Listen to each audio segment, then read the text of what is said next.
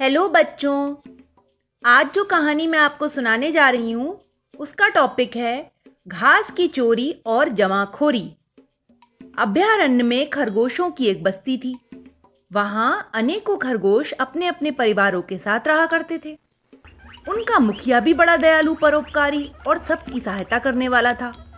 अतएव सभी सुख शांति से रहा करते थे। खरगोशों का मुखिया पुनीत सभी खरगोशों को अनेक अच्छी बातें बताया करता था। वह प्राय कहता था भाइयों चाहे हमारे पास सुख सुविधा की कम सामग्री हो पर हम सभी मिलजुल कर प्रेम से रहें दुख मुसीबत में एक दूसरे की सहायता करें सभी की भलाई चाहें कभी किसी का बुरा न सोचें जीवन का यही सबसे अच्छा मार्ग है। मुखिया की बात को अधिकतर खरगोश बड़े ध्यान से सुनते थे।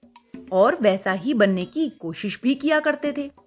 ठीक भी है, जो अच्छी बात सुनी भर जाए, पर उसका पालन न किया जाए, वह निरर्थक ही है। एक बार अभ्यारण्य में बरसात के मौसम में एक बूंद भी पानी नहीं पड़ा। इसका फल यह हुआ कि सारी की सारी घास और वनस्पति सूखने लगी। पर खैर, वहाँ पर इतनी घास थी कि सूखा पड़ने पर भी सभी खरगोश थोड़ा बहुत खा सकते थे। उनके बिल्कुल भूखा मरने की स्थिति नहीं आई। पूरी बस्ती में चंदू खरगोश अपनी चालाकी के लिए प्रसिद्ध था। वह बड़ा ही धूर्त था, काम करने में आलसी था, चालाकी से दूसरों की चीज़ें हड़पता रहता था, अतएव उससे सभी दूर रहना चाहते थे। चंदू ने सोचा कि सूखा पड़ रहा है, यही अच्छा मौका है, जब मैं अमीर बन सकता हूँ। बस दूसरे ही दिन से उसने अपनी योजना शुरू कर दी। रात के अंधेरे में और सन्नाटे में जब सारे खरगोश अपने अपने बिलों में सोए पड़े रहते तो चंदू अपनी पत्नी और चार बच्चों के साथ निकल पड़ता। रात भर वे अपने पैने दांतों से घास काटते, फिर अंधेरे में ही गट्ठर बनाकर अपनी अपनी पीठ पर लाद कर घर की ओर चल देते। रोज उनका यही काम था। धीरे धीरे चंदू के गोदाम में ढेरों घास जमा हो गई। पहले तो अन्य खरगोशों ने घास के कम होने पर ध्यान नहीं दिया, पर जब वह बहुत कम हो गई तो उनका ध्यान इस ओर गया। सभी आश्चर्य में थे कि उन्होंने इतनी घास इतनी जल्दी कैसे खा ली। एक दिन अचंबे की सीमा ना रही, जब उन्होंने देखा कि सारी घास नदारत थी। अब तो सारे खरगोश बड़े परेशान हुए। वे खुद तो एक दो दिन भूखे रह सकते थे, पर उनके बच्चे तो भूख से बिलबिला रहे थे। आखिर वे सब मिलकर मुखिया के पास जा पहुँचे और रो रो कर कहने लगे, बच्चों की भूख हमसे तो देखी नहीं जाती, और अब हम भी कब तक भूखे रहेंगे? लगता है अब हम सभी की मृत्यु निकट ही है। वर्षों से हम इस वन में रह रहे हैं, पर ऐसा अकाल तो हमने कभी नहीं देखा और न ही सुना है। अब आप ही बताइए कि हम क्या करें कहाँ जाएँ? सभी खरगोशों की बात सुनकर मुखिया भी रो पड़ा। वह बोला भाइयों जो स्थिति तुम्हारी है वही मेरी भी है। पर दुख में घबराने से काम नहीं चलेगा। संकट का जब हम मन को स्थिर बनाकर बहादुरी से सामना करते हैं तभी उस पर विजय पाते हैं। सो तो है ही खरगोश एक साथ बोले। फिर आगे कहने लगे आप बताइए हम क्या करें? पुनीत बोला मुझे आश्चर्य है कि इतनी सारी घास आखिर गई तो गई कहाँ? मैं सोचता था कि उससे हम सभी का काम चल जाएगा। हम भी बड़े आश्चर्य में हैं। हम भी यही सोच रहे थे। सब खरगोश एक साथ बोले खैर मैं कोई ना कोई हल निकालने की कोशिश करूँगा। पुनीत बोला फिर उसने सभी खरगोशों को शाम को इकट्ठा होने की बात कहकर विदा कर दिया। पुनीत ने अपने मित्र अभय को बुलाया। उसके कान में कुछ समझाया। अभय एक एक करके सभी खरगोशों के घर गया। सभी को उसने मुखिया का यह संदेश दिया कि शाम को प्रत्येक खरगोश को अपने पूरे परिवार के साथ उत्तरी मैदान में इकट्ठा होना है। वहाँ सभी की एक सभा होगी और उसमें संकट से निपटने का उपाय सोचा जाएगा।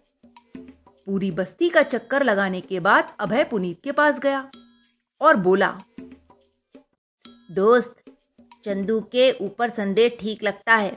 जब मैं उसके घर पहुँचा तो घास की बहुत तेज महक आ रही थी।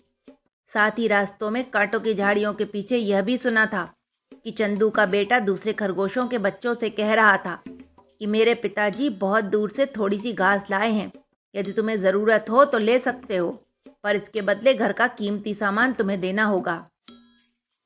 अब तो पुनीत के संदेह की और भी पुष्टि हो गई। शाम को भरी सभा में पुनीत ने कहा मित्रों हमें संदेह है कि किसी ने घास की चोरी की है। यदि कोई ऐसे सज्जन यहाँ हो तो तुरंत बता दे उनका अपराध क्षमा कर दिया जाएगा। पुनीत की बात सुनकर सभी चुप बैठे रहे। पुनीत फिर बोला देखिए गलती को मानना दोष नहीं होता। गलती तो सभी से हो जाया करती है। पर उस गलती को स्वीकार न करना अपराध है। इस समय जब हम सभी के प्राण संकट में हैं तो जमाखोरी करना भयंकर पाप है। सभी खरगोश हाथ हिला हिलाकर कहने लगे कि उन्होंने घास की चोरी नहीं की है।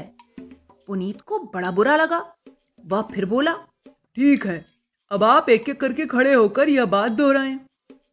अब एक एक करके प्रत्येक खरगोश अपने दोनों पैरों पर खड़ा होता दोनों हाथ जोड़ता और कहता मैं अपनी पत्नी और बच्चों की कसम खाकर कहता हूँ मैंने यहाँ की घास नहीं चुराई है और वह मेरे पास नहीं है।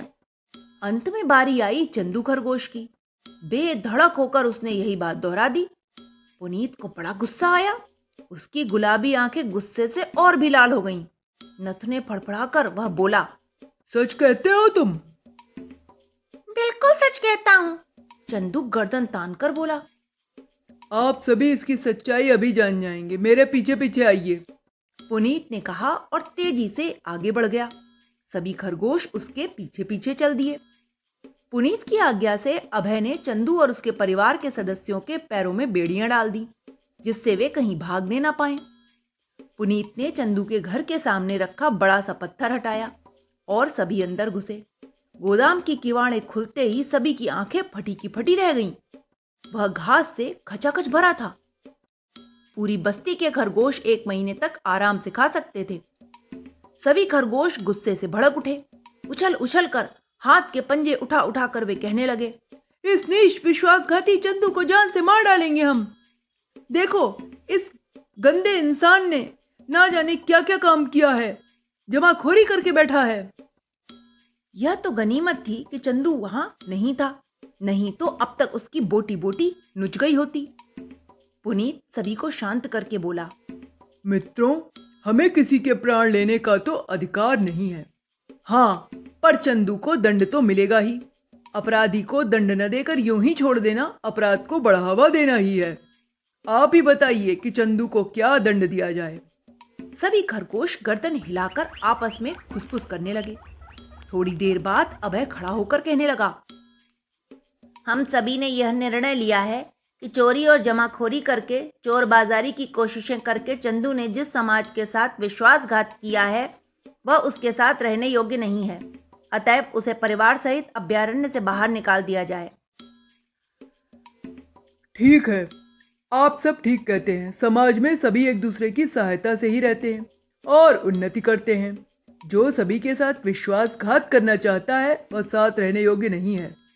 पुनीत ने भी सहमति में अपनी गर्दन हिलाकर कहा। चंदू और उसके परिवार को सभी के सामने उपस्थित किया गया।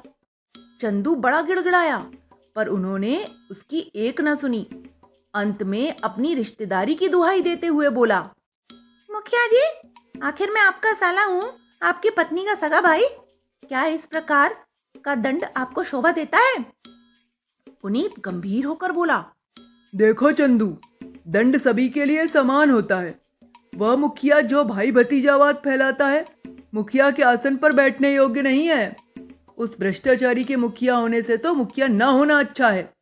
फिर मैंने तो तुम्हें न जाने कितनी बार समझाया था कि तुम गलत न चलो, बुरे काम न करो, पर तुमने मेरी बात कब मानी? अब लाचार होकर नंदू को वहाँ से निकलना ही पड़ा। हाँ, मुखिया ने दया करके घास का एक एक गट्ठर उन सभी को दिया, जिससे वे रास्ते में भूखे न मरे। घास का गट्ठर पीठ पर लादे अपने कुकर्मों को रोता, दुखी होता चंदू और उसका परिवार अभ्यारण्य छोड़कर आगे बढ़ गया। सच ही है, कुकर्म जब किए जाते हैं, तब वे बड़े मीठे लगते हैं और सुख देने वाले होते हैं। पर जब उनका फल भोगते हैं तो वे कड़वे और असंतोष देने वाले बन जाते हैं। चंदू आँखों से ओझल हो चुका था। तब तक अभय गोदाम से सारी घास निकलवाकर बाहर ला चुका था। सभी खरगोश भूखे तो थे ही तेज़ी से घास पर टूट पड़े। उस दिन खूब पेट भरकर उन्होंने घास खाई। फिर वे अपने अपने घरों की ओर चल पड़े। रास्ते में सभी मुखिया की बड़ी प्रशंसा कर रहे थे। कह रहे थे, यदि मुखिया बुद्धिमान हो, कर्तव्य परायण हो, ईमानदार हो तो चोर बाजारी और चोरी पनप नहीं सकती। भगवान हमारे मुखिया को लंबी आयु दे और इसी प्रकार कर्तव्य पर आरूढ़ रहने की शक्ति दे। अभय भी कहने लगा अपनी बुद्धिमानी से उन्होंने हम सबके प्राण बचाए हैं। ऐसे नेता के लिए तो ज़रूरत पड़ने पर हम अपने प्राण भी हँसते हँसते दे देंगे। ज़रूर ज़रूर। खरगोशों ने ताली बजाकर खुशी से दांत निकालकर कहा मुसीबत दूर हो जाने पर आज उनकी खुशी की सीमा न थी। तो बच्चों इस कहानी से हमें यही शिक्षा मिलती है कि हमें कभी भी अपने लोगों के साथ विश्वासघात नहीं करना चाहिए। और संकट के समय कोई भी ऐसी गलती नहीं करनी चाहिए जिससे बाकी लोग मुसीबत में पड़ जाएँ। Okay bye